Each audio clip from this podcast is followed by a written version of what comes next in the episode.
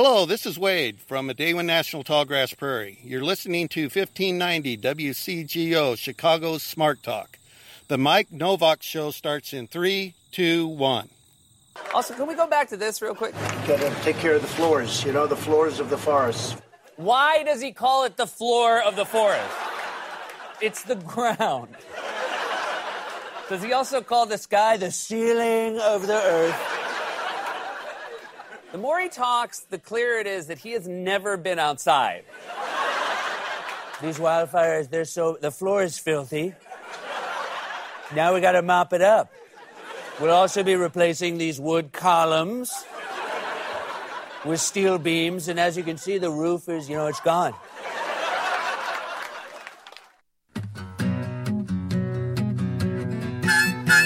It's the Mike Novak Show with Peggy Malecki. Green, gardening, and environment radio. Flavored with a dash of humor. Welcome to intelligent, irreverent talk about plants and the planet they grow on.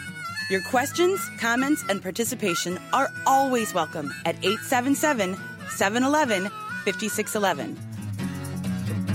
Good planets are hard to find. Temperate zones and tropic climes. And true currents and thriving seas. Wind blowing through breathing trees. Strong ozone and safe sunshine. Well, good planets are hard to find. Good planets. This week's show is brought to you by Happy Leaf LED Grow Lights, USA made with a five year warranty. Jumpstart your plants with better light. And by Sitka Salmon Shares, bringing responsible and sustainable wild Alaskan seafood direct to your door. Good planets are. And here they are Peggy Malecki and Mike Novak.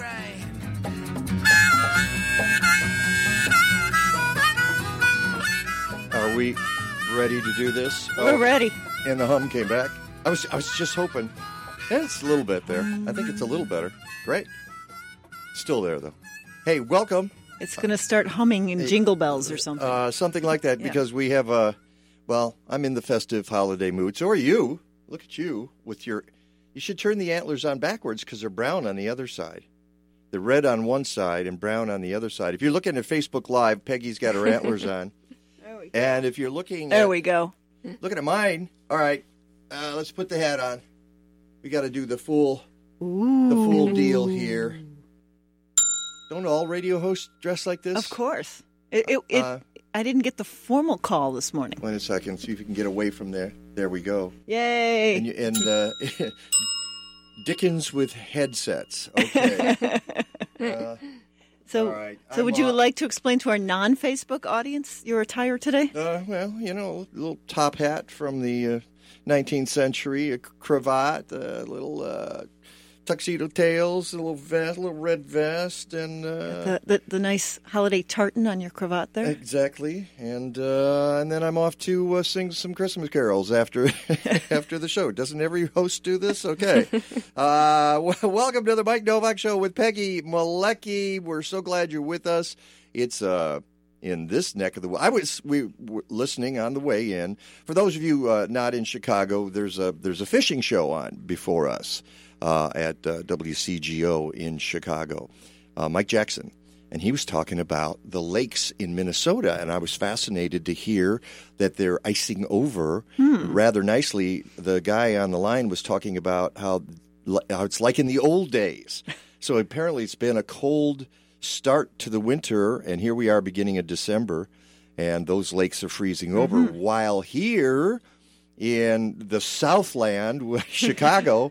It's raining and it's warm. It's in the 40s today. So, and that we had a big snow. But that will change. That will change, and and uh, our meteorologist Rick DeMille will be telling us about that.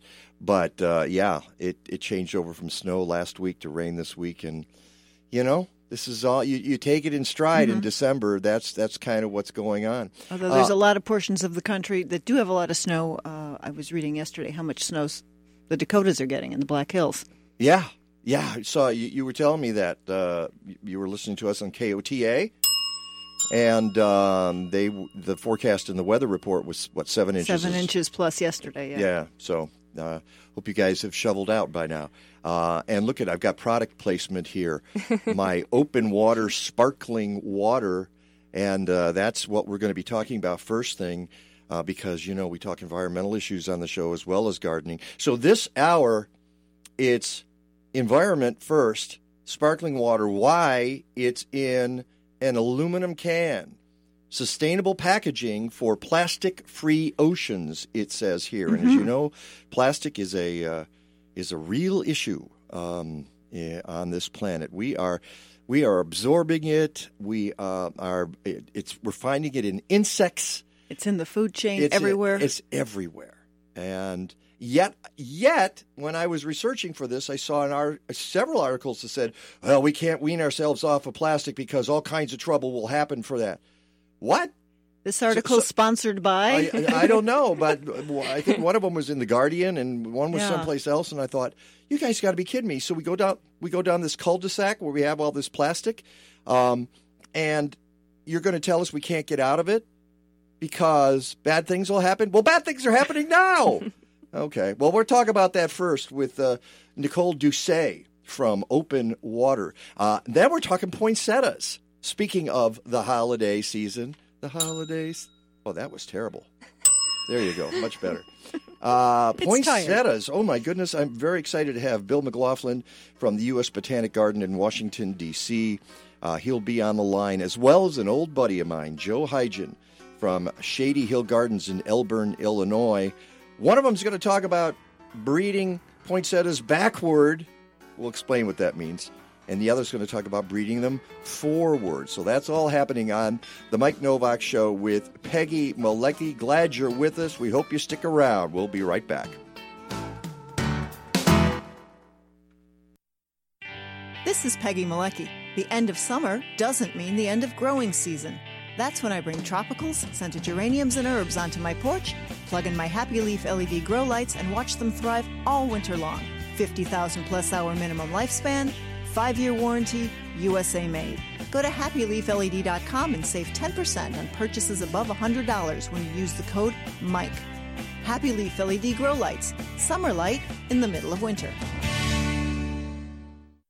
From boat To rooftop? Yep, enjoy wild Alaskan seafood harvest this holiday season or give it as a gift. The Sitka Salmon Shares Holiday Box includes the highest quality sustainable seafood items for you and the people on your gift list. Keta and Coho salmon, Pacific cod, one grilling plank, two specialty spice rubs, one pinbone removal guide, and three holiday themed recipes. Go to SitkaSalmonShares.com. Happy holidays from their fishing families to yours. Have you ever walked into a hair salon and been overwhelmed by the smell of chemicals? Well, that's never going to happen at Organic Roots Eco Salon. They use only the safest, most natural, professional hair products available to make sure you get great color results that last and won't harm the environment or you. Their salon products and services are free from ammonia, formaldehyde, and other toxins typically found in hair color, perms, and keratin smoothing treatments. Organic Roots also offers a complete menu of safe straightening treatments, including the non toxic Magic Sleek and Cezanne keratin smoothing products that let you shampoo the same day. They even repurpose hair clippings, recycle product containers, and use LED lighting. Now that's green. Walk into 21st century hair care for women and men at Organic Roots Eco Salon, 3417 Dempster in Skokie. Book your appointment at organicrootsecosalon.com or call 847 423 2653. Health and beauty. You no longer have to sacrifice one for the other. $51,000 in cash and wonderful prizes. Danny Seymour might play Santa Claus to you tonight, and he might fill up your stockings with that 51 grand if you can identify the phantom voice.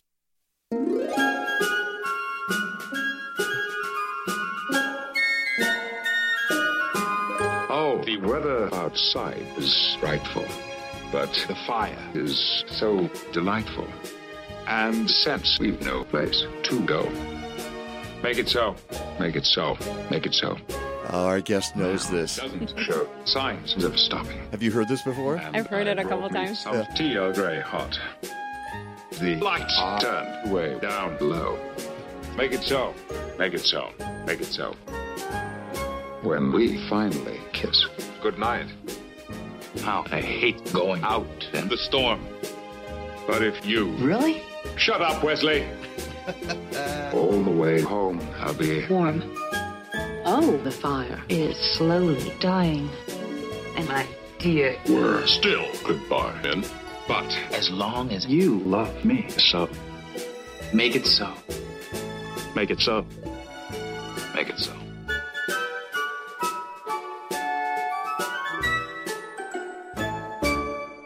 Shut up, Wesley. All right.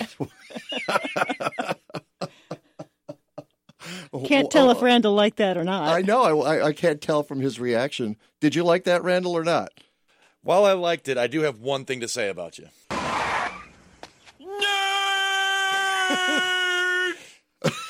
oh gosh.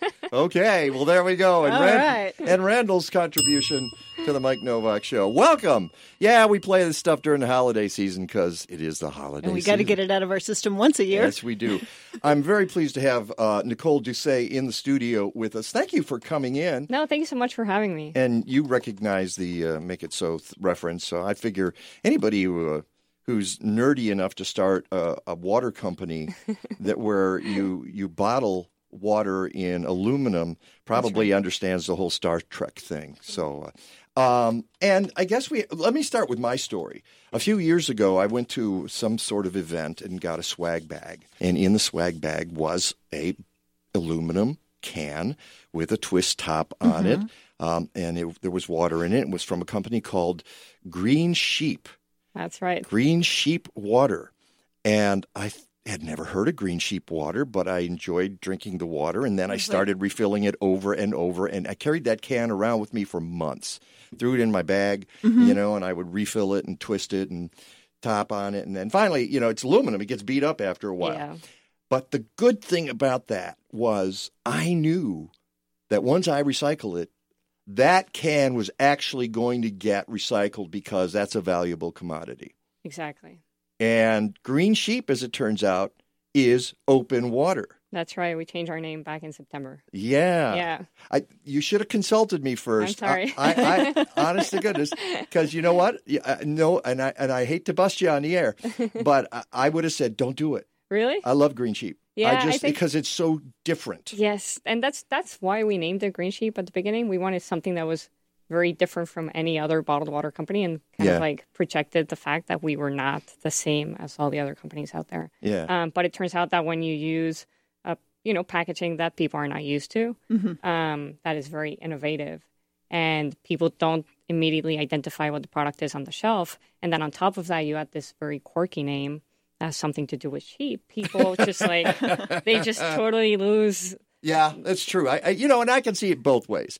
I like names. Peggy and I have this this conversation all the time on this show because there's a lot of organizations, um, usually environmental organizations, and then they they use the word green and they turn themselves into excellent green or mm-hmm. the green team or something with, and- with a quirky spelling quite with- often. Yeah, and, Yeah. and and we look at each other and say, "What does that mean?" I have What no do they idea. do? What Yeah. you know? And they usually had a really good name to start with that mm-hmm. was very specific to what they do, mm-hmm. but then they decide we're going to be broader now, Yeah. and and then they ruin it to me because the name means nothing. I don't think it helps. Marketing's a tough thing, as you marketing know. is very hard. yeah, it's you know. Um, but but yeah, I think I think our new name kind of uh, puts us a little bit closer, um, makes a link better between what we do and what our mission is, especially because we're so ocean focused. And so um, I think people understand what it is that we stand for. Yeah. Um, more immediately. Yeah. So you you why did you start this company? Who and who's you, by the way? So me and Jess Page, she's uh, she's my co-founder. Uh, we watched a documentary on plastic pollution when we were in college, um, and I think like everyone, we knew that plastic was an issue, but seeing the numbers was a whole different deal. It it is it is it's incredible like how much plastic we use. It's incredible how much plastic we send to landfills, we send Yeah. to oceans. And um, walking out of the theater, we thought, you know what, this is terrible. Um, and obviously, beverages and bottled water in particular are a big contributor to that waste. Um, and we thought, why do people even drink bottled water? You Yeah. know, there's hundreds of reusable bottled water brands out there. Um, Well, I, I, I think why do people drink bottled water in developed countries like the Right. United States? It's- I understand yes. why they drink bottled Yeah. water in other parts of the yeah, world. Yeah, I'm from Mexico, so bottled water there is a big, you know, a big part of daily life. Just because tap water is not, it's not safe to drink. But, Right. But here in the U.S., you have, you know, water fountains everywhere. There's tons of reusable. water Although in brands. Chicago, some of those water fountains have lead in them, so there you go. Yeah. So, so, but but but it turns out, I think most of the time, it turns out that it's a matter of convenience. Yes. People want something that's cold and ready to go, and they're at the airport, they're at a concert, you're at a restaurant, whatever that might be. playing sports. Exactly, and you want something that's healthy. It's not a soda, um, but you want it ready to go. And so, even people that own reusable bottles, and even people that carry, you know, their bottle around and want to refill it, even those people still buy bottled water from time to time. And if you look at the bottled water industry in general, um, it keeps growing and growing and growing despite the wide availability availability of reusable bottles. Americans purchase about 50 billion water bottles per year, averaging about 13 bottles per month for every person in the United States, and we have about 320 million people in the United States. That means by using a reusable water bottle, you could save an average of 156 plastic bottles each Yeah. year. And that doesn't sound like a lot, but multiplied times It's- mm-hmm. 300 million. It's incredible. Yeah. And and and we knew that there was no better solution than that, you know, the reusable bottle that you can refill a thousand times. And yet, um, people still bought bottled water because of the convenience. And so we, we thought, hey, let's make something that's just as convenient, uh, but reduce the impact of the packaging. And it'll serve us this kind of middle ground option where maybe sometimes you don't have your reusable bottle, you Mhm. want to purchase bottled water, you'll purchase it in a container that will get recycled, that won't end up in landfills and oceans. Right. The uh, again, one more statistic: world plastics production totaled around 335 million metric tons in 2016 alone. So here we are. You've got this idea. I know. Let's use aluminum. Why did you go there? So we actually did a lot of research on different materials. We looked at glass, we looked at plant- plant-based plastics, we looked at cartons, you know, like the box that they Mhm. now use for water as well.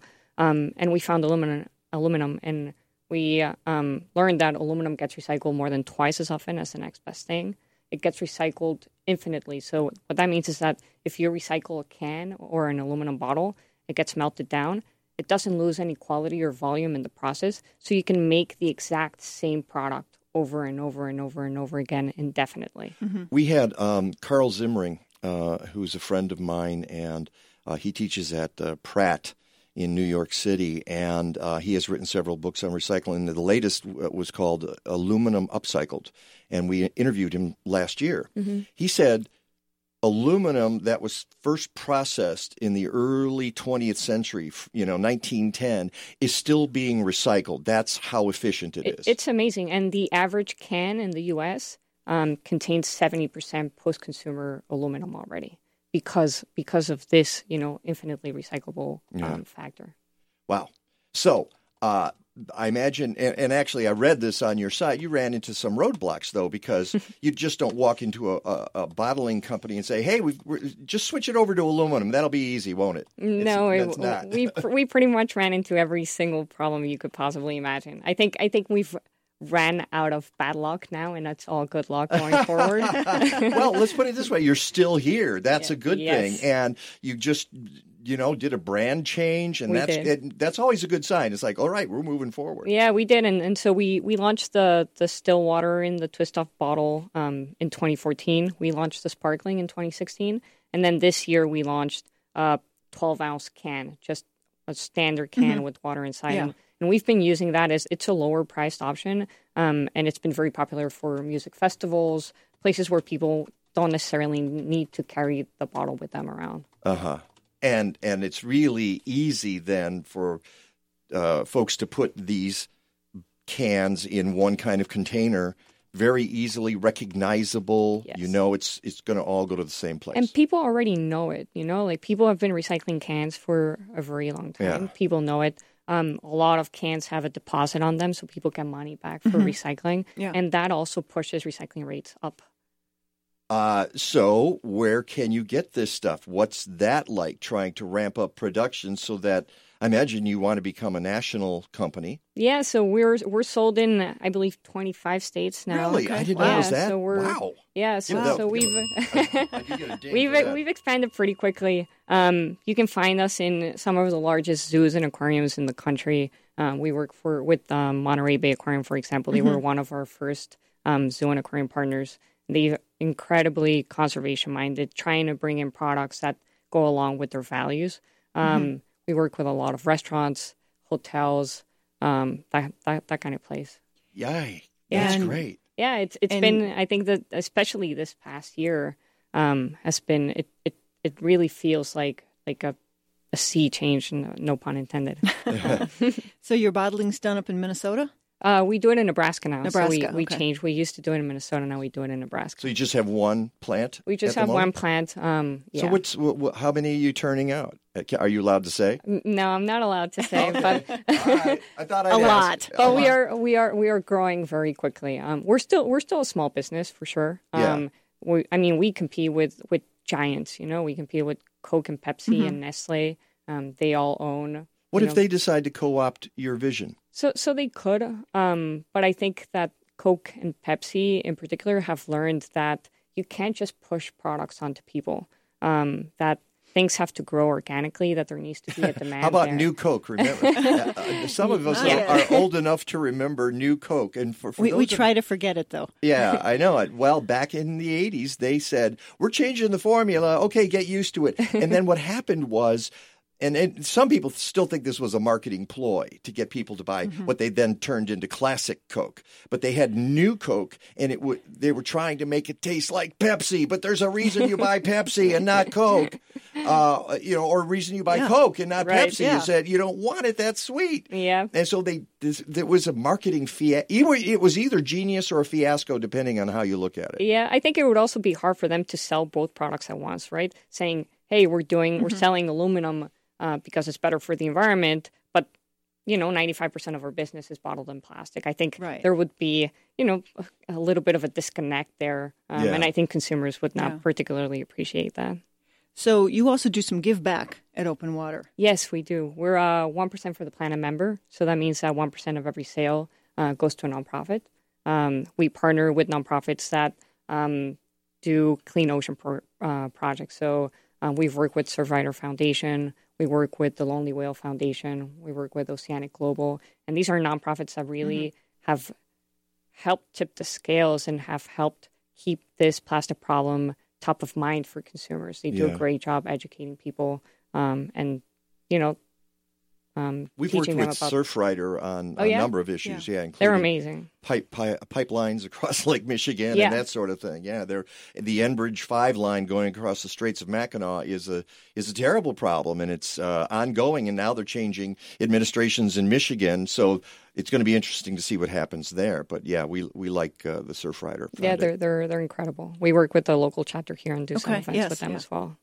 Uh, so, what's next? What's the latest innovation, or are you just uh, now the idea is to just get out there and sell? Yeah, the idea right now is just to get out there and sell and keep growing, um, keep growing our base, keep growing uh, the number of places that we're selling, um, make it more widely available so that people who want to buy it can actually purchase it. hmm Uh, and you were talking about hotels and high end places. This is very high end. This is very classy looking, and this Thank you. It, it, it occurs to me that this that's the kind of thing that these places would want. Hey, you folks in the hotels, look at yeah. Peggy's holding up the uh, it's a little glary, but uh, uh, the aluminum can there. It looks great. This is the sparkling water too. Yeah, Yes. that's a sparkling. Yeah, we have the still as well, and then the cans. You know, this is this is going uh, right into my bag, and I'm going to drag this around with me. I don't even know, I don't even know if I want to open it for a while, but I but I will, and then I'm going to reuse it over and over and over again. So, folks, if you want to stop your plastic obsession, I have to admit, I it makes me nuts uh, when I go to a big box store. Okay, Costco and people buy 80 bottles of water and they're slamming these crates of water into their carts.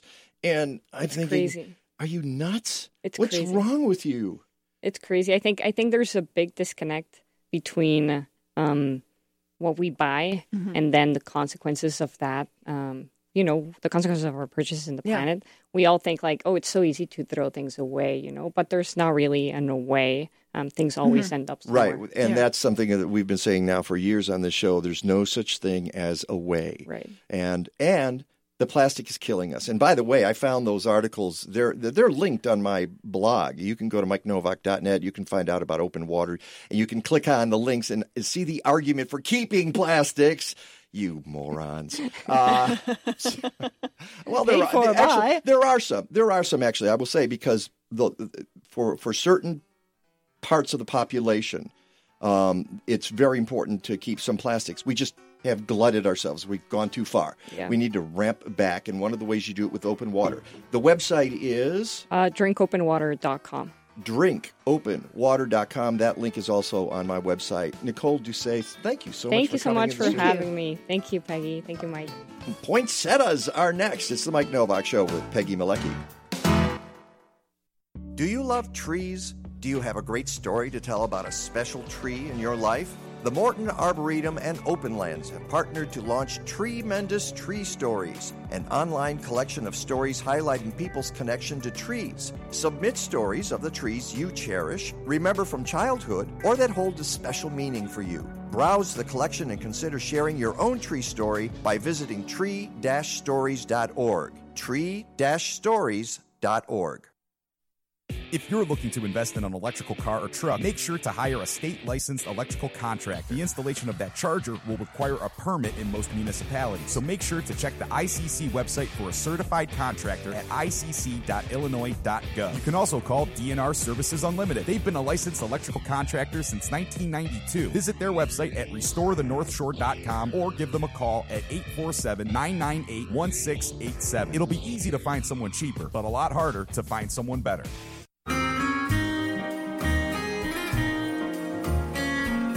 This is Mike Novak. The song says it's the most wonderful time of the year, unless you're homeless. And I'm Bill Turk. It's hard to know what to do, but you can design a care kit for people in need, something that will do some good in the short run.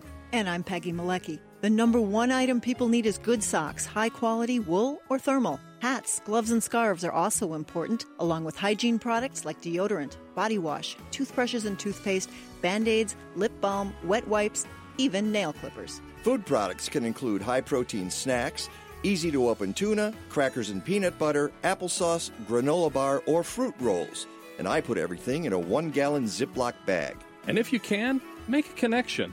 Offer a smile or even your first name. And don't forget to include some feminine products too. You're not changing the world. Just making one person's world A little better for a little while. Uh, we've got the mic here.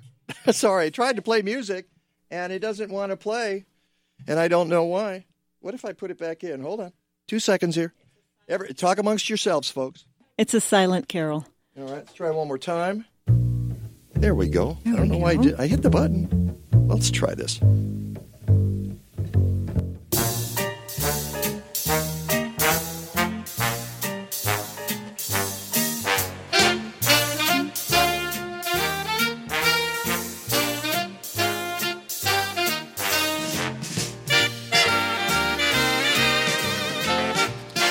See, that would have been a really nice, classy intro, but no, Mike can't get the button right. All right. Welcome back to the Mike Novak Show with Peggy Malecki. Uh, we said we're going to talk poinsettias, and uh, let's do that. Let's go right to the phone, bring in William B. McLaughlin, sometimes known as Bill, the curator of plants at the U.S. Botanic Garden in Washington, D.C. May I call you Bill? Yes, please do, Mike. Okay, Bill, thank you so much for being on the show. I got to tell you, there's a little story behind this. Um, I called Bill a couple of weeks ago um, and picked up the phone and found a number at uh, the U.S. Botanic Garden and called and he said, "Oh yeah, um, I'm in the greenhouse. You better talk to our PR people." And I said, "Oh, okay, yeah," because I always I always bypass the PR people and it always gets me in trouble, Bill. um, uh, but fortunately, they got Me back. too. Oh, good. I'm glad to hear somebody else is having the, the, the same issues that I have. You are in the U.S. Botanic Garden. What do you, what do you chiefly do as the curator of plants at the Botanic Garden in D.C.? Well, I mean, in a nutshell, uh, I always say I, I oversee all of the plant content at the garden. So we have, you know, tremendous collections of plants. Everyone thinks of our conservatory first and foremost, and that's going to have everything from tropical medicinal plants to plants of the Jurassic era. Uh, every room has interpretation, and everywhere you go with a botanic garden, you'll you're going to be amazed at the connection between humans and plants.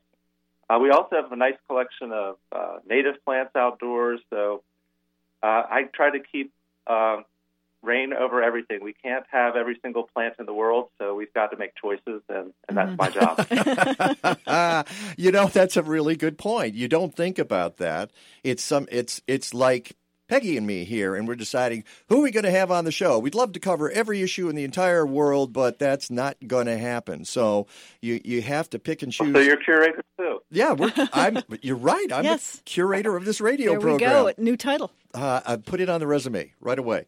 Uh, so one of the things you do, of course, is set up for the holidays, and the holidays mean holiday plants. And the most famous, the most popular holiday plant of all, aside from a Christmas tree, uh, I would think, is the poinsettia. And the big question is, Bill, how do you pronounce it? Okay, I grew up saying poinsettia, but I say poinsettia now as a professional. Is that what the professionals say? I think so. You can't ignore that I uh, at the end. Sure, you can. I think the Uh, Oxford Dictionary says it's poinsettia. I don't believe the Ox- Oxford Dictionary for a second. Uh, on the other hand, a few years ago on this program, we decided that you could get rid of the controversy if you just call them ponzetters. So uh, I'm Uh, so hmm. just use. You, pon- you'll have to spell that for me.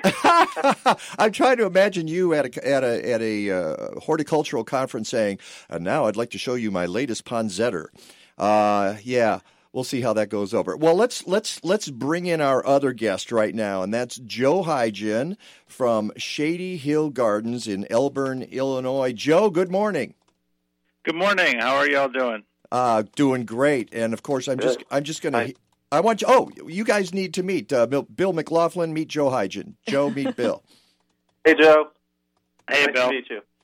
Uh, nice to meet you as well. Uh, Joe, I've known for a long time, uh, probably close to 20 years now. And they're, uh, in fact, one of the things, Joe, I almost said was in Batavia and Elburn. I was so used to saying that in the past because you used to have a greenhouse in Batavia, Illinois, as well as Elburn. Uh, and now, That's right. And now they have this Crystal Palace in Elburn, and if you've never been out there, it's stunning. It's spectacular. It's a destination. You need to go out to Elburn. Now, the last time I was there, there was nothing else developed around it. Are you in the middle of a suburb now? Um, I guess it's getting a little bit more like that, but no, we still got we got quite a bit of corn around us on all three sides. Okay, that's good. Keep it, keep it, keep it that way. Uh, I and, agree. And the reason Joe's here is because what I'm doing is I'm marrying the past and the present here with Bill McLaughlin from the U.S. Botanic Garden and Joe Heidgen from Shady Hill. Because at Shady Hill, you guys grow your own poinsettias, ponzetters, poinsettias, however you want to say it. Um, and how many different varieties do you have there? Uh, we have probably, gosh, I don't have an exact number, but I know we have at least 18, maybe 22, something like that. That's pretty good. Now, considering there are, uh, Bill, how many? What, hundreds of, of them now? I mean, at any given time, you can probably grow a hundred different cultivars of poinsettia or poinsettia. Yeah, easily. Yeah. Got him. Oh, thank you, Bill. oh, that just it just warmed my heart that, that you tried that.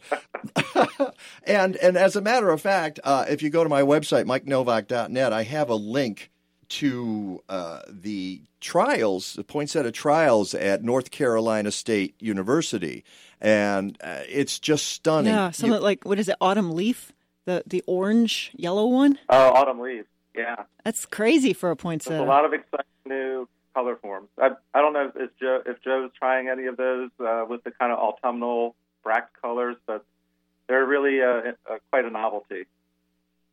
Yeah, and you know uh, the novelty autumnal colors they've been around for a while. I mean, it started with I think it was in the late '80s, maybe early '90s with um, lemon drop, which was a yellow Mhm. one, and then Oh, there yeah. was orange spice a few years ago, and people love it, and people love to come and take pictures of it. The one thing they don't like to exchange cash for it, so that's not always the best thing for us.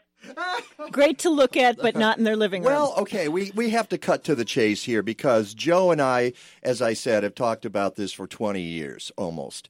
And uh, the thing he has repeated over and over again to me is that people, they love to look at them and they're going to buy red. That's what they take home. Now, Bill, you don't have that problem as much because you get to display whatever you want and have people go, "Ooh, look at that! Oh, that color is so interesting." But Joe is uh, on the front lines, and he knows what they're going to buy. So I imagine. Uh, And I would say there's one caveat to that, Mike. People are way more daring with color choices the smaller the size of the poinsettia. So we grow a vast array of colors in the two or three smaller sizes that we grow. But the larger the poinsettia gets, the more traditional people get in, in, in our experience. Bill, uh, what do you find when you're putting your uh, poinsettias on display? What do you like to highlight? Well, I think like Joe, we grow our own, uh, which is becoming a scarcer thing. But we often have color themes and whatnot. But the way we approach the poinsettia collection is um, the past, present, and future. So we keep uh, stock plants of older heirloom types that go back to the 1920s, which are really tall and lanky. Um, and we try to grow some of the most modern ones uh, that, that Joe has mentioned. Uh, and indeed, we don't make money on anything. Uh, it's free to enter the Botanic Garden 365 days a year. So we're we can be daring with uh, presenting new forms. um, so we, but we take the same tact. I think mostly we grow big blocks of varieties like Christmas Wish that are a great standard red. Everybody loves them. They're very traditional. Uh, but we throw in some of the newest ones like Envy that are more green. Um, we've tried things like Gold Rush, which is a amber yellow color. And yeah, people kind of look at those with puzzlement, but they're interested in them. Uh, but I think probably you know, the, the statistics still hold 80% of people really want to see that traditional red poinsettia. All right. Well, this takes us. You, you mentioned the past. Uh, this takes us to the thing that I read about. It was a story that was written a year ago in the uh, Washington Post about some of the work that you're doing at the Botanic Garden, and I, I, it made me really curious because you were attempting this. Now, and correct me if I got this wrong. You're attempting to breed poinsettia, poinsettias, backwards to what they uh, look, Yeah. looked like uh, a hundred years ago. Can you tell me about that effort? Well, it's it's uh, actually a problem solving thing that I've, I've tried to do with almost any hybrid crop that we show the public. I really love it if we can show people the wild species that the crop came from, so they Mhm. can appreciate just how much you know horticulture and breeding work have done. Uh, but when it comes to the poinsettia and the wild uh, plant, which is the Latin name is Euphorbia pulcherrima, is not really available. You can't find the wild one. Um, no one would think to grow it. It gets like 12 feet tall and loses all of its lower leaves. But for me, it's educational, and for the Botanic Garden, that means it's important. Uh, we could try to get one through a university collection, but there are stipulations. Uh, you've got to sign an agreement with the government of Mexico. Mm-hmm. And uh, our take on plant donations of any kind is that they have no strings. So I haven't really wanted to do that.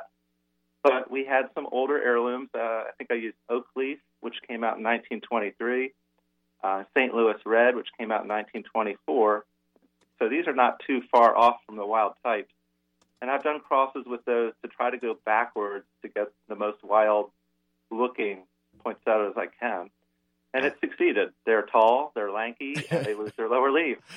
and nobody wants to grow them or take them home, uh, aside from you, right?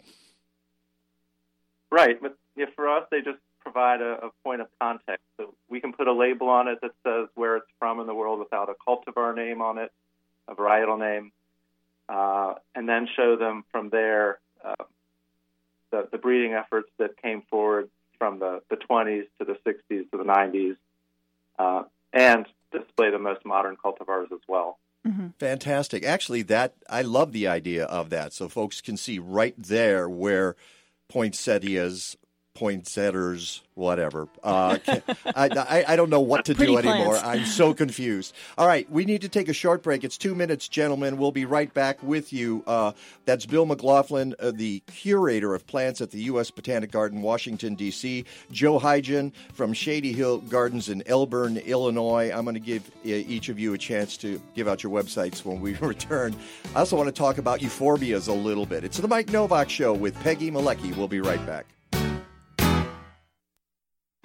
And now for something completely different for the season the Frozen Robins. Oh, holy night. Late December back in 1 BC. Twas the night of the Nativity. What a baby, what a night. Talented, funny, unique, the Frozen Robins are Chicago's number one caroling group.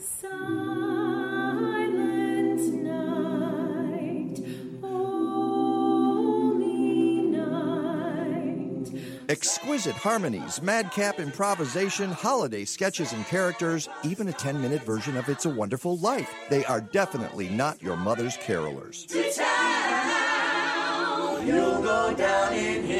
Go. Go to frozenrobins.com or contact me, Mike, at mikenovak.net, because I'm not just a fan of the Frozen Robins, I are one. It's a new year, and Chicagoans are still looking for new and better ways to get healthier. This is Peggy, and I publish Natural Awakenings, Chicago's greenest and healthiest local magazine. And if you want to reach our area's growing wellness and sustainability market, you need to get your business in front of our 80,000 engaged monthly readers. Call me today at 847 858 3697 to learn more. 847 858 3697. And check us out at nachicago.com. Being a meteorologist, you see things daily that can be related or not related to climate change.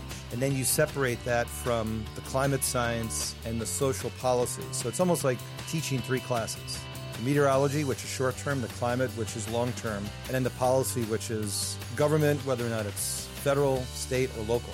I'm meteorologist Rick DiMaio. Stick around for some more insight into weather and climate on WCGO 1590, Chicago's Smart Talk. And how the reindeer loved them. As they shouted out in glee, you should have heard them. Rudolph, you red-nosed reindeer. You down in history.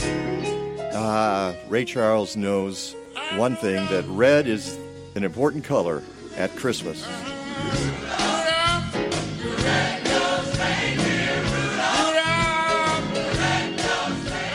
Welcome back to the Mike Novak Show with Peggy Malecki. Very pleased to have a couple of experts on poinsettias uh, and growing things in general uh, on the phone. Joe Heidgen from Shady Hill Gardens in Elburn, Illinois. Joe, what is the website for Shady Hill? Uh, it is shadyhill.com. So pretty basic. Yeah, you guys grabbed it there because there's a lot of Shady Hills in the country, but you got the shadyhills.com. So Yeah, we get emails. There's a Shady Hill Raceway and a Shady Hill Elementary School, just in case you're wondering. uh, and uh, Bill McLaughlin is from the U.S. Botanic Garden in Washington D.C. And what's the uh, the website for that, uh, Bill? Ours is pretty easy too. It's uh, usbg.gov. Um, but if you Google search USBG, you'll you'll come up with us and U.S. Bartenders Guild. So it's a great website. I think I caught that one yesterday. Wow. Yes. USBG. It's But we're the doc. We're the doc gov. you're the .gov. Yeah, the bartenders are not the .gov.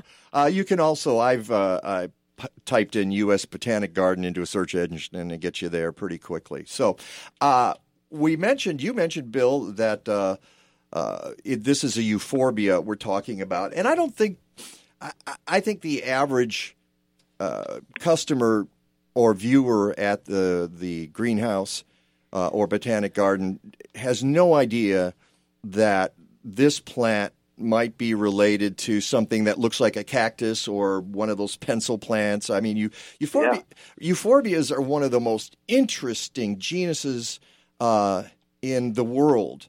And uh, it wouldn't surprise me if they continued to carve away different plants from that Mhm. genus. But what is it, uh, Bill, that makes euphorbia so interesting? Well, it is, like you point out, it's one of the biggest and most diverse looking uh, uh, plant genera. Uh, they're usually marked by a specific type of flower and a, a form called a cyathia. Um, so they have a unique morphology, uh, and most of the things that we think of as flowers on the euphorbias are actually bracts. They're actually modified leaves.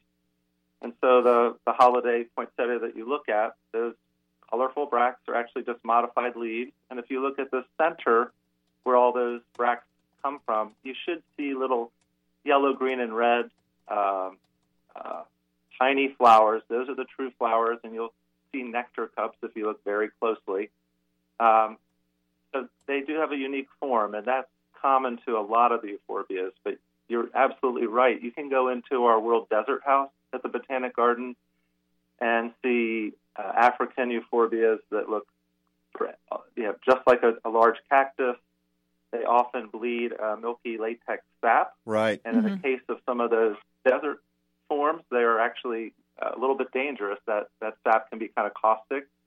The poinsettia got a bad rap uh, because of a, a false story that went out in the early 1900s of a boy eating a poinsettia leaf and uh, dying. That is completely a fabrication. They are not poisonous. and they're not particularly poisonous to your pets either. I mean, this is just all of this is just the bad No. the bad press um, uh, that, as you say, it, uh, it's that you get one story, Urban legends. and then it just lives on Right. forever and ever. Um, so Yeah, you would not want to eat it. If you ate it, that milky latex sap would certainly taste disgusting. So, but it's not likely to kill you. So, uh, and and like No. with, with any animal, you don't want your animal eating too much of anything. Mhm. And uh, but you don't have to particularly keep them away from your pets because it's not going to kill them. Uh, so, Joe, uh, this takes us. Uh, uh, Bill mentioned the bracts. In fact, several years ago, I had a contest on my radio show to get people to buy you or, take a, a, a, poinsettia that they had grown in the past and get it to reflower, re well, actually recolor. Mm-hmm. Uh, and I called it the Brachtoff, uh, as in I'm I'm really bracked off at you. And uh, uh, and it's it, it's in the past it used to be really tricky, but you were telling me the other day that it's not as tricky anymore. Um, well, it's still fairly tricky for people at home, but I was saying to you that, I mean, my dad started growing the poinsettias mm, in 1974. We were kids, and a lot of them you would have to light or shade in order to get them to um, bloom at the correct time. And like Bill said, the breeding and hybridization has come so far that a lot of them now you don't have to. Now there are early varieties and there are late varieties. But um, yeah, they used to cover the benches with big, hot, dusty black cloths. We'd go after school and p- start pulling the black cloth, and then somebody else would pull it off in the morning. But yeah, then I'd say 10 to 12 years ago, there was a variety called Freedom, and it was uh, in the industry, it was known as Freedom because it was freedom from lighting, and it just automatically bloomed earlier. So, uh, yeah, there are now ones that'll bloom earlier and bloom later, but no matter what their bloom time is, it takes the same thing, and it's basically five weeks starting around September 20th, so and then go until the end of October, where they need about equal day, uh, equal amounts of daylight and darkness. So, if you live in a house and you have lights on at night, that that's kind of the problem. So, if you had a room where n- nobody Most of us was have in lights. and the plants stayed Yes. in there and it got no artificial light, but even like at, at our old greenhouse where we got a little bit of, we were on a side street in a neighborhood.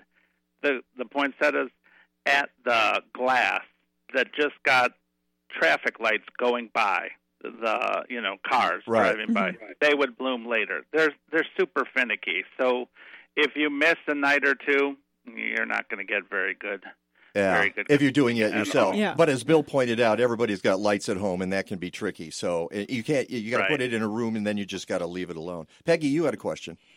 Yeah, if I'm looking to buy a poinsettia, what type of a plant am I going to be looking for? What uh, what should the leaves be looking like? What should the the uh, bracts be looking like?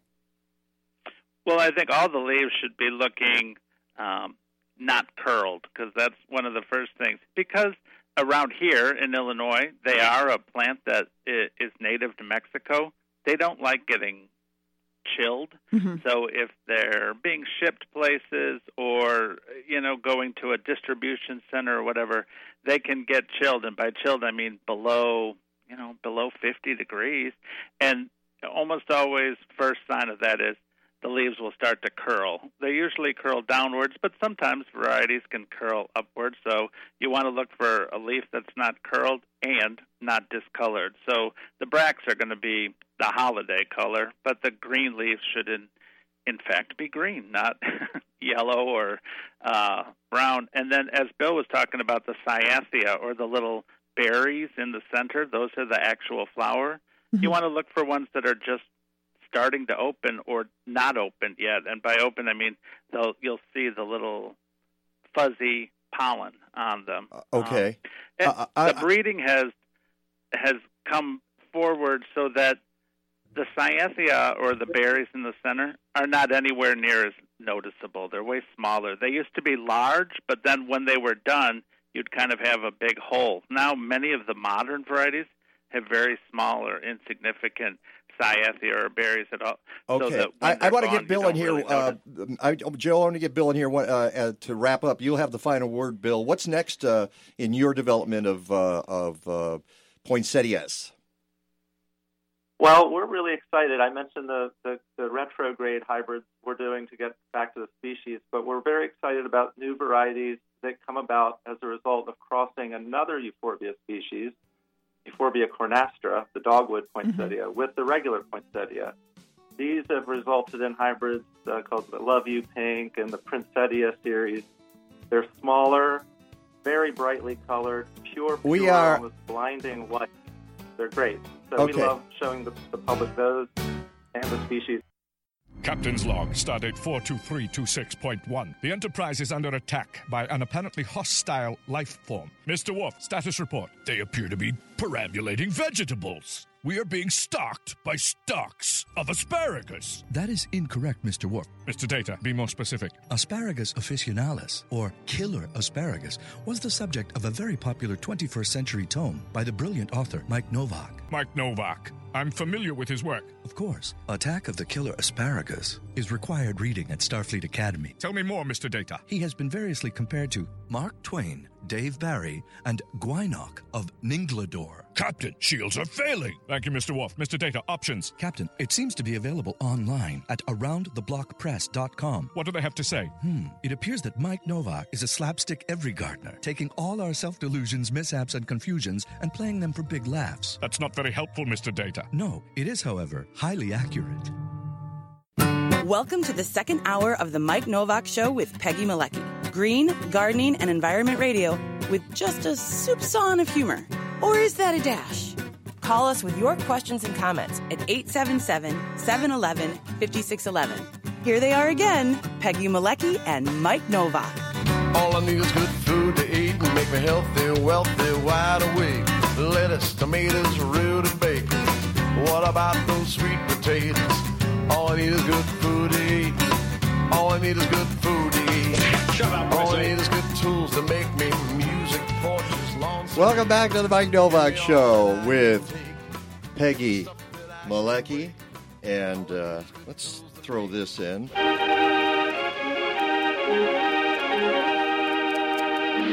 Once again, it's our privilege and pleasure to present for the 16th year the Christmas program. Here we are. Oh, but this is not. By the way, That just ended. yeah, it just goes. Uh, that's that's it. That's all we need is the Mr. Announcer. I love the, the idea that they had the or- in the old days they would have the orchestra right there. Uh, we need the orchestra right here. All this stuff on pre-recorded, uh, you know. Can, can, can you make that happen, Randall? Get the orchestra in. Oh, yeah, bring in the There go. orchestra. Oh, well, they got the drum set. Look at the drum sets right behind you. That's scary, actually, having that there. Um, and I was going to say something, and of course, it went right out of my head. So there you go. Welcome back to the show. Uh, some information we wanted to get out uh, regarding the first hour uh, because uh, we didn't have time. And one of the things is, again, I'm going to repeat that you can go to Shady Hill Gardens in Elburn, go to their website, shadyhill.com. But I said to Joe when we got off out of the segment, um, and gosh, there was so much more information I wanted to get out. It's just the way it goes, folks. It's hard breaks and one hour uh, to do this. Uh, well, two hours here when we have other things. Uh, but he said, tell folks just to come on by, and you should. You should go out to Elburn um, and and see Shady Hill, and they've got all these poinsettias, as he said, probably 18 different varieties, um, and they're sitting out there waiting for you. Yes, they have red. You can you can go there as well. And uh, uh, Bill McLaughlin uh, is at the uh, U.S. Botanic Garden in Washington D.C. I don't know how many of you are going to be going to D.C., but you can go to USBG. B as in boy, G as in government, dot government, dot gov. Dot gov. Dot gov. So usbg.gov if you want to find out more about the U.S. Botanic Garden. And of course, you're going to see how he's reverted poinsettias from what they look like now to what they used to look like. That's just pretty cool, you know, because everything is moving forward. Usually, the plant selection is like we need the latest rose, we need the new color of coneflower. Let me say right now, I don't know why we need an orange coneflower, but some people want it. Oh well. Uh, so the other thing was we had a request from Kathleen who wanted to know where to get open water, the aluminum cans we talked about Mhm. with Nicole uh, in the first hour. Nicole Doucet. Doucet. And she said in the Chicago area you can get it at Mariano's, if you, which is a grocery store. I Um, think people know that, well, don't you? not necessarily. It's not a restaurant. Don't No, go, it's don't- not a don't- restaurant. Don't go to Mariano's, the restaurant. Go to if, Mariano's. if you're visiting the Field Museum. Come on, Mariano's. They're they're as they're as big as as as Walmart and all those other places. But if you're not in the Chicago area, you might not be familiar with it. are they not uh, in other areas? No. Are they just here? No, they're they're they're local here. They're owned by another company that has stores with other brands elsewhere. Uh, if you're at the Field Museum, you can they get it at the. Uh, That's the only water they sell at the Yeah. Field Museum. Mhm. And she said Sweet Green Restaurant, which is, uh, I guess, a chain of restaurants. I'm not familiar with Oh, them. really? I'm not familiar with them either. We'll have to uh, to check that out. So there you go. That you can get uh, open water at uh, at those places. Uh, on what day was it? Thursday. Thursday. Wow, it seems like a million years ago, doesn't it? I know because you know Friday I was caroling and Saturday I was writing stuff, and now here we are, and I'm off caroling again, and then ah, make it stop, make it Which, stop. if you're watching Facebook, that explains why you were dressed right, the way right, you're dressed. need the hat. Where's the hat? It's right Oh, there. All right, hold on. But you didn't wear that Thursday. No, no, no, not to the meeting. It was in a, a public meeting uh, at Park Community Church in Chicago about the Lincoln Yards, a proposed Lincoln Yards development. Uh, and there were about 300 people in the room, and Sterling Bay, the developer, was there, and uh, Alderman Brian Hopkins from the Second Ward was there, and there It was his meeting. He sponsored yeah, it. Yes. he was the one. Um, and uh, there was a lot of back and forth. Uh, there were jeers, there were cheers, there were boos, there was applause. Um, yeah, Emotionally charged meeting. yeah. Okay, if you want my view of what came out of that meeting, that that project is going through probably unscathed. It's probably going to go through the way uh, Sterling Bay wants it. Uh, there's going to be little parkland. It's not going to turn into a model for the rest of the planet on how to develop an urban area. It's going to be same old, same old. Crowd a lot of stuff in there. The I was amazed that uh, the uh, the folks who were presenting it kept saying, "And look at the buildings. We've designed them so there's all this airy room to walk between." I'm like, "That's not a park. That is." This, and and every time they said, "Look at the green areas." They were all paved over, and there was a tree here and some lawn here and a little strip. Now they did have some other They had a lot of areas with permeable pavers. permeable, but they're they were pavers. Yes. You know, that's not a that's not parkland. That's not a preserve. So I don't think it's good news. And I've talked to other people who say, "Yep, the TIF's going to get passed. Yep, This is going to sail through City Council. Yep, it's a done deal. Well, we'll see what happens. We'll see if folks uh, uh, have any interest in. you know, again, I'm going to say it mayoral candidates need to step up and view. Give their views about this. Okay, we're talking CAFOs next. It's the Mike Novak Show with Peggy Malecki. From boat to rooftop. The small boat fishermen of Sitka Salmon Shares cordially invite you to give the gift of their wild Alaskan harvest this holiday season. Their limited edition holiday box includes the highest quality sustainable seafood and a selection of small batch items curated specially for you. On sale November 23rd to December 16th at SitkaSalmonShares.com. Delivered between December 19th and 21st. Happy holidays from their fishing families to yours. This is Mike Nowak. One of the best salads I ever had was courtesy of a friend who grew it in her living room using Happy Leaf LED grow lights. 50,000 plus hour minimum lifespan, 5 year warranty, USA made. What's not to like? Whether you're a beginner or a gardening whiz, these lights are the face of 21st century growing technology. Go to happyleafled.com and save 10% on purchases above $100 when you use the code MIKE. Happy Leaf LED grow lights, moving the garden to your living room. A good day's gardening can sometimes be a bad day for your muscles and joints. Dr. Bonnie Flaster is a chiropractor who uses gentle, non force adjustments to relieve pain. With 29 years of experience, she relies on a variety of treatments, including low level laser, acupuncture, and gentle chiropractic.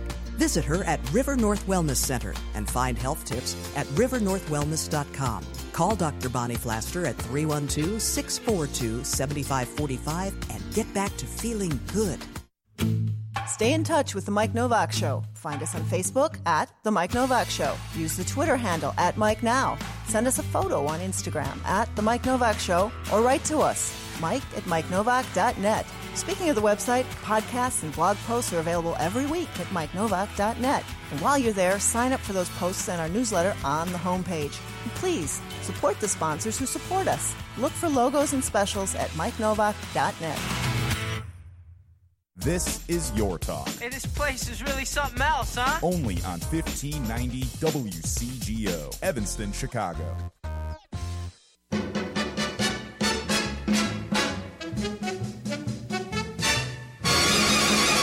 Dashing through the snow in a one horse open sleigh.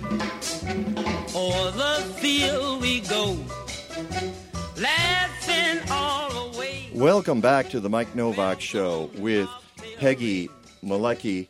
a couple of months ago, um, I got uh, a notice from a friend of the show, Karen Hudson, who is uh, with the Illinois Citizens for Clean Air and Water, and she's also with Socially Responsible Agricultural Project. Um, so that's ICCAW and SRAP. Sometimes you will see the uh, what do they call it? Yeah, the uh, acronym. That was it. I was thinking anagram. No, it's not anagram. It's acronym. Acronym soup. Yeah, there you go, Karen. Hey, Karen, it's good to have you on the line. You're on the Skype here. Thank you, Mike. Uh, pleasure to have you on the show. And um, Karen wrote to me and she said, uh, I think you should know about something that's going on in Adams County. Now, if you don't know where Adams County is, it's on basically southwest side of the state. Uh, some of you might know the town of Quincy, which is on the Mississippi River. That's the county seat in Adams County. Um, and uh, Karen told me that there was an effort uh, uh, in Adams County to site a con- concentrated animal feeding operation. Um, and this one in particular was interesting and a little problematic, I guess, is one way of putting it, uh, because it was going uh, set to be sited next to uh, uh a uh, a farm called Sunset Lake Organics. Um, and um, are you still with me there, uh, Karen? I'm here. Okay, good. I'm just hearing little bleeps and blops there. Um, and so, do you want to set that? Would you set that up for me, Karen? Uh, how you guys found out about this and and what uh, the situation? I know there was a hearing on the 20th of September about this, and how did this uh, uh hearing go?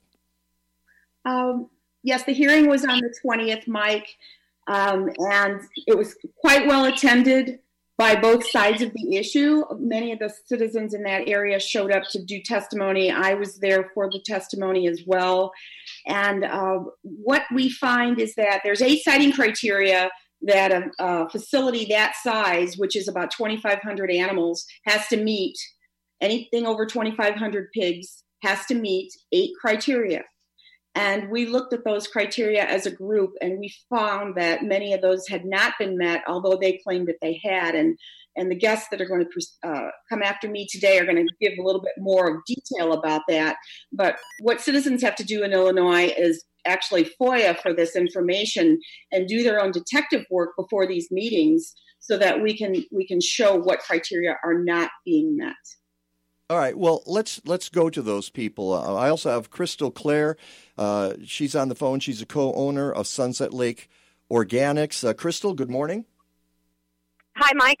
Hi. It's it's good to have you here. And uh, your son, Thank you. Uh, Thad King, is uh, a member of Save Adams County, which is a group out in Adams County that is fighting this CAFO. Thad, good morning. Good morning, Mike. Thanks for having us on. Uh, it's a pleasure to have you on. Uh, Crystal, tell me about your farm. Well, we're located about 17 miles east of the Mississippi River. We are certified organic with the USDA. We have um, 750 acres, either all certified or in transition. Uh, we grow corn, soybeans, oats, wheat, rye, and I do have some vegetables. Plus, we have a very large humus composting operation. Now, um, I would imagine a lot of organic farms don't have the humus composting operation on site. That is true. We are uh, one of probably five humus composting operations in the state of Illinois. Um, it is something that we have gone to school to learn how to do. Mm-hmm um, and we use it very, very heavily on all of our organic ground. I would, I'm not sure, yeah. you know. Go ahead. No, I was just going to say. I imagine you would, uh, but you, uh, you do you also sell it? Um, at this point, um, we can't get enough help to make enough to sell. We can only make enough to put on our ground, but our hope is, um, you know, if we can find someone who really wants to work, um, we would be able to sell it. Yes. And what are the organic crops that you grow there? We grow corn and soybeans, uh, wheat, oats, rye, hay. Uh, the compost is not certified organic yet because our hay has to be certified, and this is the first year that we actually will have certified organic hay. Um, there's a, a process in there, and probably something for another show, but um, there there are stringent rules that we have to follow follow to um, get everything certified organic.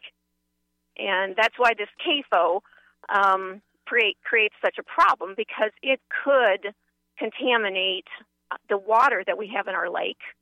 And therefore, it would contaminate our composting operation, which would in turn contaminate our organic fields. Well, and uh, as folks might know, uh, the USDA is very strict about uh, those regulations for organics, uh, for certified orga- right. for certified organic operations, and and what you and and you mentioned the lake. It is called Sunset mm-hmm. Lake, but that's a huge part of your farm, isn't it? It is a very huge part. We have our operations set up where we can draw water out of it and we can water. I have an in ground winter greenhouse where I've got lettuce, tomatoes, um, spinach, kale, radishes, uh, peas, beans growing there right now, and it is 36 degrees on my car phone. And uh, we use the lake to water that. Plus, we probably use uh, anywhere between 10 and 15,000 gallons a day from that lake when we are uh, making our compost. So anything happens to that lake, and um, it's a big hit not only to us, but we have six uh, landlords that we farm for. Their land is also organic, and um, it's going to not just affect us; it's going to affect uh, six other households. All right. Um, I'm going to add one more thing here, and this is not a secret. It's it's been in news reports. Uh, you're you're battling cancer right now, aren't you? That is correct. Yes. Um, how and without you don't need to go into details of the, the medical stuff, but how will the siting of concentrated animal feeding operation affect your battle with cancer? Well, I'm outside most every day unless snowing or raining for eight to ten to twelve hours, and um, my medical staff has told me that um, if this CAFO goes up, that I can no longer work outside. The CAFOs have vents in them, and those vents flow through the building, and they flow out all of the stagnant, um, toxic air out into the atmosphere. We we are approximately 2,000 feet from where this CAFO will be, and then if you can smell the smell, and CAFOs do smell. I don't care what anybody says; they smell. That smell carries ammonia. It carries hydrogen sulfide. So if this place is allowed, what it is doing is is if if I want to continue to live, I can't go outside because they are going to be taking my ability away to work um, just because of the atmosphere that they are going to be creating in our neighborhood. All right, I'd like to bring in Thad King. Thad, um, I've seen, uh, and and uh, again, uh, full disclosure, you are Crystal's son. Uh, do you work on the farm yourself? Um, not typically. I I have another job, but I go back there during the summers um, and help them with several things, but not officially employed by the farm. No. And yet, uh, you have testified about the uh, the the coming CAFO next door, the the proposal to put a, a CAFO next door, uh, and you and you had a very thorough uh, a list of uh, I guess complaints about it and how it might be violating uh, some of the laws, including um, an Illinois law, the LMFA, uh, Livestock Management Facilities Act, which is about a 20 year old law, and we've talked about that law on this show. Uh, give us a couple of ways that you think it might be in violation of that act. Um, sure. One of the um, biggest things when I look at this is there's several points in there when they say that the LMFA needs to protect the local environment. Um, and what it actually says is it needs to minimize the impact on the environment.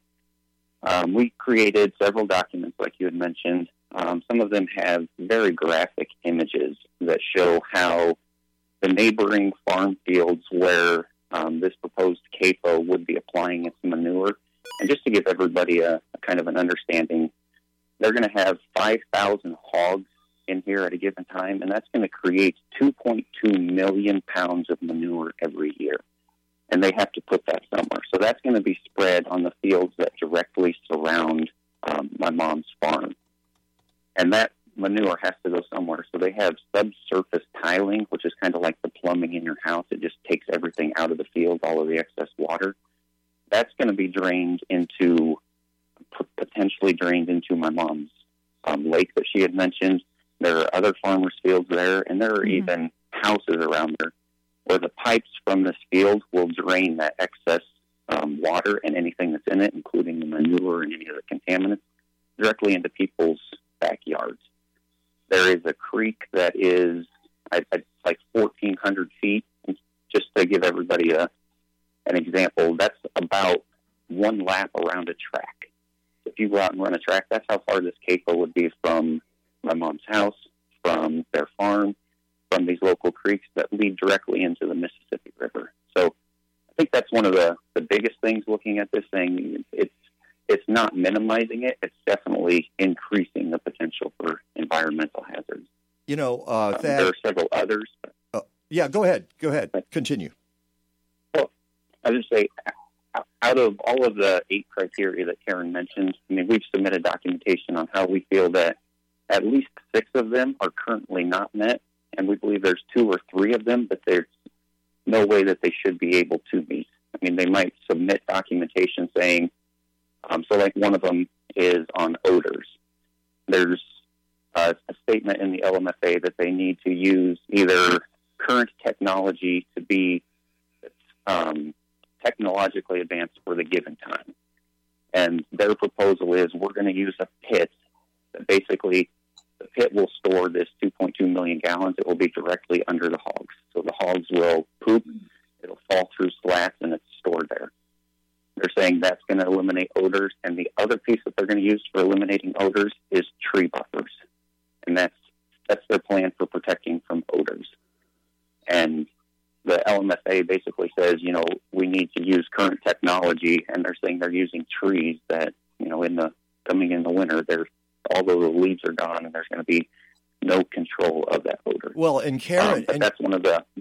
I was just going to say, Karen sent me some photos where some of those trees have already been cut down. Uh, Karen, uh, when did you take those photos? I didn't take these. The uh, the the other guests on the show took those, but um, at the at the hearing at the meeting, it was stated that that that would be one of the buffers for odor control. So our question is, why are these trees coming down? And that's that's a, a concern. If if there's promises made like this, and we're already seeing these broken, what do we have to look forward to, Mike? Well, let's go back to that meeting, uh, the twentieth, uh, and there were there were there were some testimony there, and I've seen some of the videos of it. Thank you, Thad uh, showed me some of those, um, and at that meeting, basically, the determination was to go forward, right? Uh, Karen. Are you asking? Yes, I'm here, Mike. Yeah. Um, they're asking for more information now. Right, and that that was going to be my point. That's that there was a determination made, and now it looks as though uh, Illinois Department of Agriculture wants more information. Is that correct, Karen? That's the channel they go through when there's questions about any one of those eight siting criteria. And um, in the past, we've seen them ask for more information for other facilities around the state, and they end up eventually permitting those. Um, though we have a window of opportunity now where we are discovering more and more information that is incorrect on the maps that they presented. We think there is a sensitive area called karst. Uh, or fractured limestone that that, that allows uh, the waste to actually drain faster into the groundwater. Um, so we're challenging quite a bit of uh, errors on this application, as we have in other counties, such as Fulton County. I know, Mike, you've covered the groups in Fulton County. Those folks found errors in their applications, eight to eight to ten to twelve errors on two different applications. So. As I said again, uh, we're we're discovering more and more of these errors and discrepancies, and presenting those to the public as well as to the county board and the Department of Agriculture. And this is uh, standard uh, procedure. This happens pretty much every time a concentrated animal feeding operation uh, shows up and or somebody says we want to construct one here, then you have to go and have hearings. Uh, from what I understand of the LMFA, uh, you can you can testify all you want. A, a, county board can even say we we would rather not have this in our county, and yet the Department of Ag has the final say. Is that am I right about that, Karen? Yes, you're right. Uh, so they act as a promoter and a regulator at the same time. We feel that the fox guarding the hen house, it's a direct conflict of interest. And we're asking for changes in the Illinois law regarding that. But as of now, uh, if a low level nuclear waste or garbage facility wants to locate in my community, my county board would have a say in that. We could lobby our county board members who listen to the local voice, and they would be able to regulate and, and, and halt one of those or ask more questions about that and stop one if they see to see fit to do that. But with the livestock facilities, uh, the county boards have had their local control removed, yeah. and so Uh, are uh, no, no control at all. Right. All right. We're taking a short break, two minutes. We'll be back. It's the Mike Nowak Show with Peggy Malecki. Did you know that enough plastic is thrown away each year to circle the Earth four times? In a Green Diva Minute, you'll learn more and be on your way to living a deeper shade of green. Plastic doesn't biodegrade, at least not in 500 to 1,000 years. Between the islands of plastic, the size of countries floating around in the oceans, and the negative effects of it on wildlife and humans, we need to find ways to reduce and reuse plastic. So say no to plastic bags. Remember to bring your reusable ones when you shop. Recycle whatever plastic you can. Too much recyclable plastic ends up in the landfills. Extend the life of plastic items by finding clever ways to upcycle and reuse them. I'm Green Diva Meg. Find more useful Green Diva podcasts, videos, and of course, lots of low stress ways to live a deeper shade of green at thegreendivas.com. Whether it's March, July, September, or December, if you're a gardener, any time of year is perfect for a subscription to Chicagoland Gardening Magazine. It's the garden magazine for our region and one of the best gardening magazines in the country. Every issue features spectacular photos, articles by noted horticultural authorities, nursery owners, state extension agents, master gardeners, and more. There are columns like Ask the Garden Pros, regional reports, what to do in the garden, and even my column on the inside back page of every issue. I make up stuff and they pay me for it. Go figure. Chicagoland Gardening Magazine, a publication of state by state gardening magazines, uh, on newsstands everywhere. But go to ChicagolandGardening.com and get a subscription. If you're in other parts of the Midwest or the South, try one of the 21 magazines in those regions by going to statebystategardening.com or call 888 265 3600. 888 265 3600. This is Your Talk. We're going to be here for a long time. Only on 1590 WCGO, Evanston, Chicago.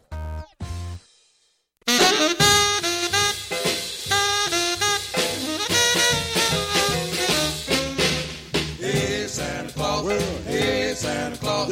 Hey, Santa Claus. Santa Claus. Santa Claus. Hey, Santa Claus. Hey, Santa Claus. Welcome back to the Mike Nowak Show with Peggy Malecki. We're having a conversation about a proposed uh, concentrated animal feeding operation in Adams County in Illinois. We've got Karen Hudson uh, on the Skype. Uh, she's with Illinois Citizens for Clean Air and Water and Socially Responsible Agricultural Project. We have Crystal Clair on the phone, who is a farmer, co owner of Sunset Lake Organics in Adams County, which would be right next to the CAFO, and Thad King, Crystal's son. He's a member of Save Adams County. Um, I want to get back to you, Crystal, about the siting of this CAFO. And I should note that Thad sent me some photos, um, and they're very interesting. In fact, I used one for my post on uh, the Mike Nowak show. If you go to mikenowak.net and look at this week's show, it's the, the main photo there, and it's a kind of a map of the area. And if you look, there are little blocks of land, not little, but large blocks of land that say organic, organic, organic, organic, organic, organic, organic, and then smack in the middle of them says proposed hog confinement. Um, Crystal, why was that site chosen for the CAFO? Do you have any idea? person doing this had a CAFO or had three CAFO buildings just north of us. Um, I'm not going to get into the reasons of why he sold it or was forced to sell it, but the ground that surrounds our land is owned by um, a family group from Springfield, Illinois, which is about, I don't know, 90 miles from us. They are absentee landlords. Uh, the person proposing this CAFO is somehow associated with them, and he intends to spread the majority of his hog manure um, on this ground that's owned by the uh, family from Springfield, the Pinnacle Group, they're called. Mm-hmm. Um, I, I don't really know 100% for sure. I don't know what he's getting out of it. Um, that's not really my business. My business is just to protect what my husband has created. He's owned this farm for 45 years, and we've worked hard to make it what it is. Yeah, and and it- and it's and obviously the people putting this in know that there's this organic land around there, and as Thad mentioned earlier, there uh, are drainage tiles in the fields, and the fear is that it will lead. Uh, the the effluent from the CAFO into your lake or onto your land and contaminate your land. Uh, Thad, you also mis- mentioned that, and and Crystal mentioned I think earlier that the they're only 17 miles from the Mississippi River. Uh, could it affect the river as well, Thad? Um, we have talked to other um, experts and do believe that it could reach that far. um, during recent floods where the Mississippi River has flooded, water from the river has backed up all the way into this creek. So anything that's in this area technically could reach out into you know neighbors' backyards and flow all the way down to the river. It would go from Thurman Creek into Bear Creek and then directly into the Mississippi River. Okay. And the other thing, one of the other considerations uh, in this, and Karen, maybe you can address this, is uh, we talked earlier about 2,500 uh, head here in this CAFO, but after a while they're allowed to increase that number. Is that right? Yes, Mike. Um, that's what we call it a loophole in the Illinois law, where uh, once a facility is sited, no matter where it's sited in the state of Illinois, they can expand up to 50% of their fixed capital cost every two years. So once something grandfathers itself in, um, everything else is secondary to that, and it can grow to whatever size it wants. So we're very concerned about that as well. Uh, that's one of the biggest loopholes in the Illinois law that we're trying to close at the moment. Uh, something you guys talked about earlier has always been an issue with me, and that's the smell. Uh, what you hear generally from the operators of these con- uh, concentrated animal feeding operations is that, hey, it's farm smell. People are used to farm smell. But the people who complain about the farm smell are farmers. Mm-hmm. That's what I've never understood about this. How can you say it's just farm smell when the farmers themselves are the ones saying, no, this is not normal farm smell. This is something entirely different. What do you say about that, Crystal? Well, our farm certainly doesn't smell like that. Our farm smells like hay. Our farm smells like alfalfa. You can smell pollen in the winter. You can smell, I plant several pollinator plants, uh, flowers around my you know garden to attract bees. You can smell those flowers.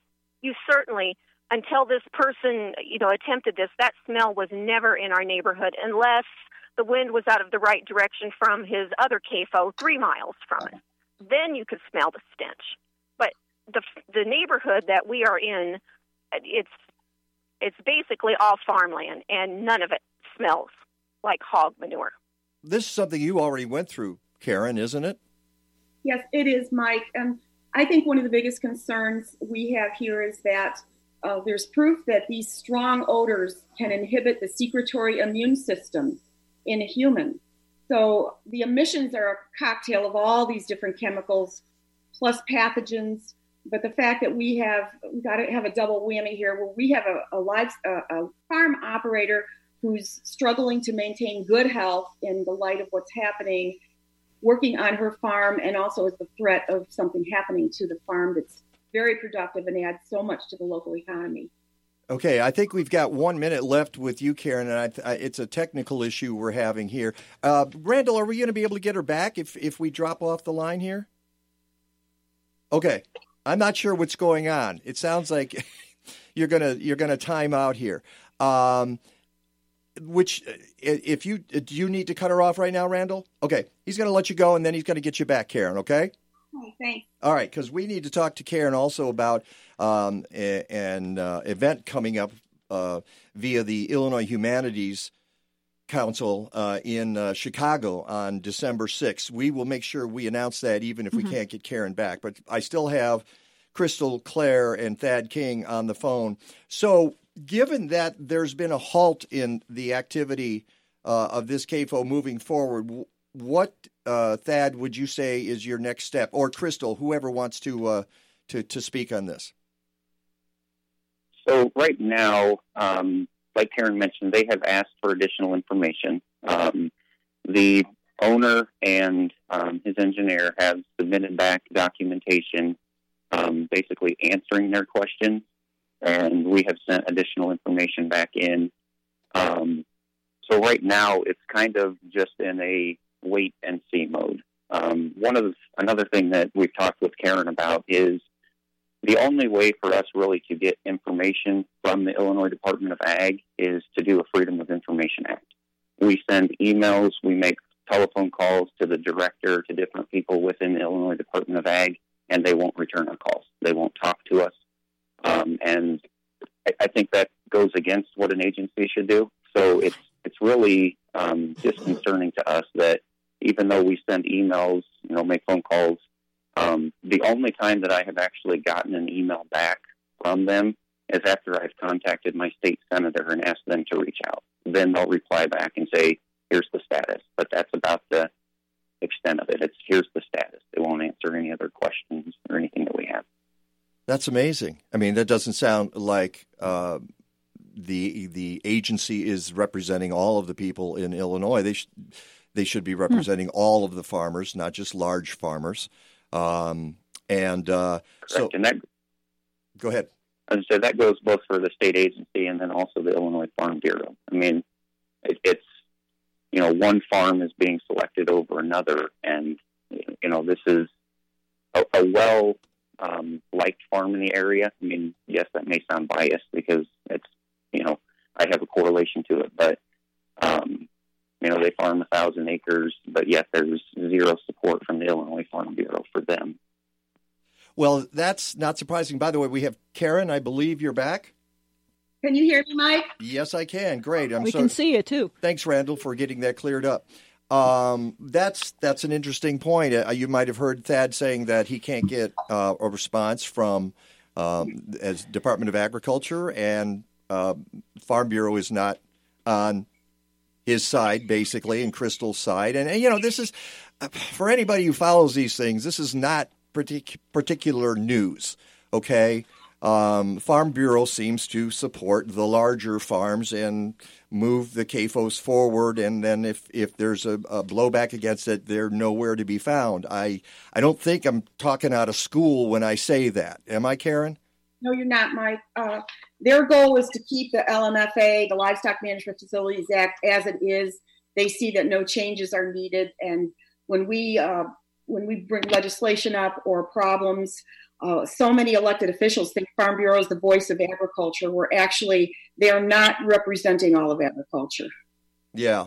Uh, so that's one of the things that I want to get out a message I uh, I received an email recently from some folks who are keeping an eye on who JB Pritzker is putting into uh, putting on his team in the ag department. Uh, and my advice would to them would be, hey, you should be looking at the LMFA. This is a law that's flawed it needs to be and, and I and I put on my, my website there are people who disagree with that. They think it's doing exactly its job that it's cut back uh, the uh, uh, emissions and and release of, of toxic substances. Unfortunately, though, we know that uh, fish kill in Illinois is huge mm-hmm. because of these kinds of facilities. Uh, so my feeling, my message to Governor, incoming Governor Pritzker would be, dude, you need to look at this law. Okay, it's flawed. And we have a huge change in the General Assembly as well. Are you thinking that this might be a time to get to Springfield? We got 60 seconds here. Do you think uh, this might be a time to get to Springfield and take care of this, uh, Karen? Yeah, I think this is a good window of opportunity for us. Uh, so many more people now are educated about the issue. We've got so much science behind us, citizens behind us, and, and folks all over the state asking for change. So we're going to look forward to that, Mike. All right, let's get. Uh, I want to thank you guys, Thad King, Crystal Clair, Karen Hudson. Uh, good luck. Keep us posted. We we'll talk more if we need to. Uh, uh Peggy, you've got the information on the humanities event? Uh, Land Use and Environmental Ethics, uh, December 6th, 6 to 8 p.m. at the American Indian Center. 3401 West Ainslie Street in Chicago. Karen will be there along with five other panelists. And you're going to be talking about antibiotics, aren't you? Yes. Uh, that's one of the many issues going on. There's just so many, Karen. Uh, I want to thank you all. I appreciate the time you took out on a Sunday. Rick DiMaio and Weather is next. And now for something completely different for the season the Frozen Robins. Oh, holy night. Late December back in 1 BC. Twas the night of the Nativity. What a baby, what a night. Talented, funny, unique, the Frozen Robins are Chicago's number one caroling group.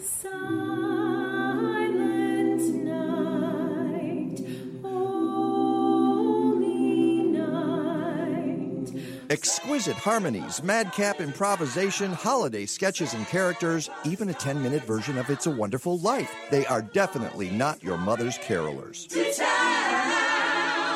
Go down in history. Go to frozenrobins.com or contact me, Mike, at mikenowak.net, because I'm not just a fan of the Frozen Robins, I are one.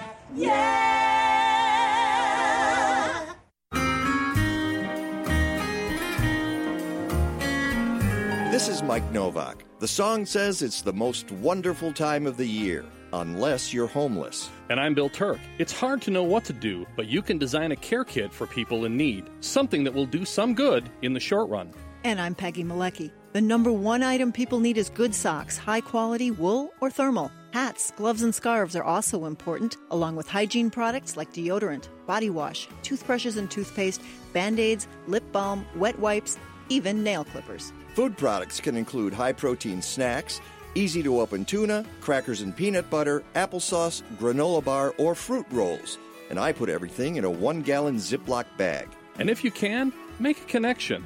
Offer a smile or even your first name. And don't forget to include some feminine products too. You're not changing the world. Just making one person's world A little better for a little while.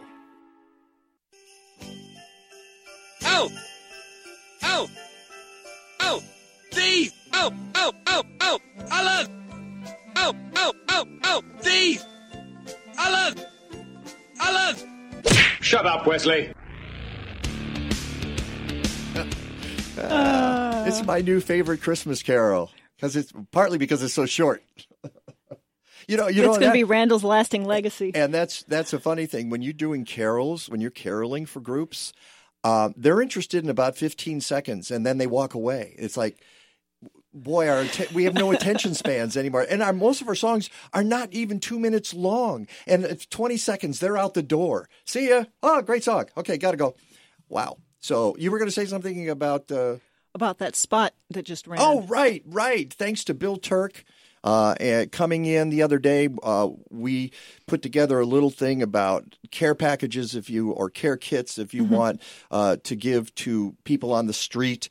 Uh, those are just some suggestions in that. I mean, it's it's not the ultimate uh, care kit, but there are some good ideas Mm-hmm. for what you can do, and mainly socks. Yeah, socks, gloves, warm, good socks, Yeah, not and cheap good so- gloves. right? Not well, you know, or double up on the gloves or whatever you can because you, you know. But when we were checking a lot of sites to do some research to create the spot, everything kept pointing back to the most important things that people ask for is socks. Yeah, it is true. All right. Speaking of uh, socks, the guy was wearing a double pair today. Uh, I believe he was out and about. Rick DiMaio, good morning. Yeah, good morning, Mike and Peg. I don't think I have double socks on. It's kind of nice out right now. Yeah, but you were cross country skiing earlier this week, you said. Yeah, yeah, you're right, Peg. I was. Uh, it's an area just to the north of the College of Lake County. Um, I'm not too sure what the name of the forest reserve is, but um, it was nice. There was some, there was some deer, there was some geese, there were some ducks that I said hello to, and they all agreed that. Um, I don't not. I'm not a fan of uh, December in November. You're not. Uh, I thought you found it interesting. well, no, no, no. They're they're not. They're not. I'm I'm Oh, okay you- with it, but okay. All right. I, Yeah, I think I think we can all agree this was like the world's shortest autumn, wasn't it? It was. There, it, it barely existed. And remember in the spring how long and cold the spring was, uh, and Oh, yeah. so I, I, I think I think officially we had four weeks of spring and four week, four weeks of fall. so where where's your global warming now, huh? Oh yeah, don't get me started about that. um, Because I, I actually I did post something on Facebook, which you know me, I'm not I'm not much of a Facebook poster, No. but man, it, it certainly got a lot of legs between uh, a couple of people that I actually knew from school back in my days at Wisconsin, uh, and a very very uh, notable professor of atmospheric science, John Knox, down the University of Georgia. So Yeah. if um, you I- get a chance to look at that stuff, it is pretty interesting how they go back and forth. And Oh, these- Oh these yeah, actually- that post. Yeah, I jumped. I actually jumped into that, but I just made one comment and then I got out real quick. Okay. Well, well, here's here's the odd part about it. The guy that John Knox was having the argument with um, actually was in the meteorology program at the University of Wisconsin. Wow. So go figure, right? Yeah, I, I don't get that at all either. Wow. No, no, no. But let, let's talk about the stuff that's happening now. Okay, we just finished up uh, the month of November. Turned out to be the seventh coldest uh, on record in Chicago, dating back to 1884. Uh, it was the fourth snowiest with 12.7 inches of snow. We had 12 days of either measurable snow or a trace of snow, which I don't remember the last time we've ever had that. And then we followed up, guys, with um, one of the worst tornado outbreaks in the history of northern and central Illinois, uh, dating back to 1951. Our records go back to 1950, but we had a couple of F3s and F4s that moved through southern Illinois in 1951 in December. And the odd thing about it is that there was probably a pretty good chance that some of those uh, tornadoes that were on the northern extent of that outbreak actually moved across snow-covered farm fields. How odd is that? That's really weird. And you've got Randall nodding his head because I don't know if you know this. Our engineer Randall Randall is um, yeah, you're a, a storm chaser, aren't you? Yeah.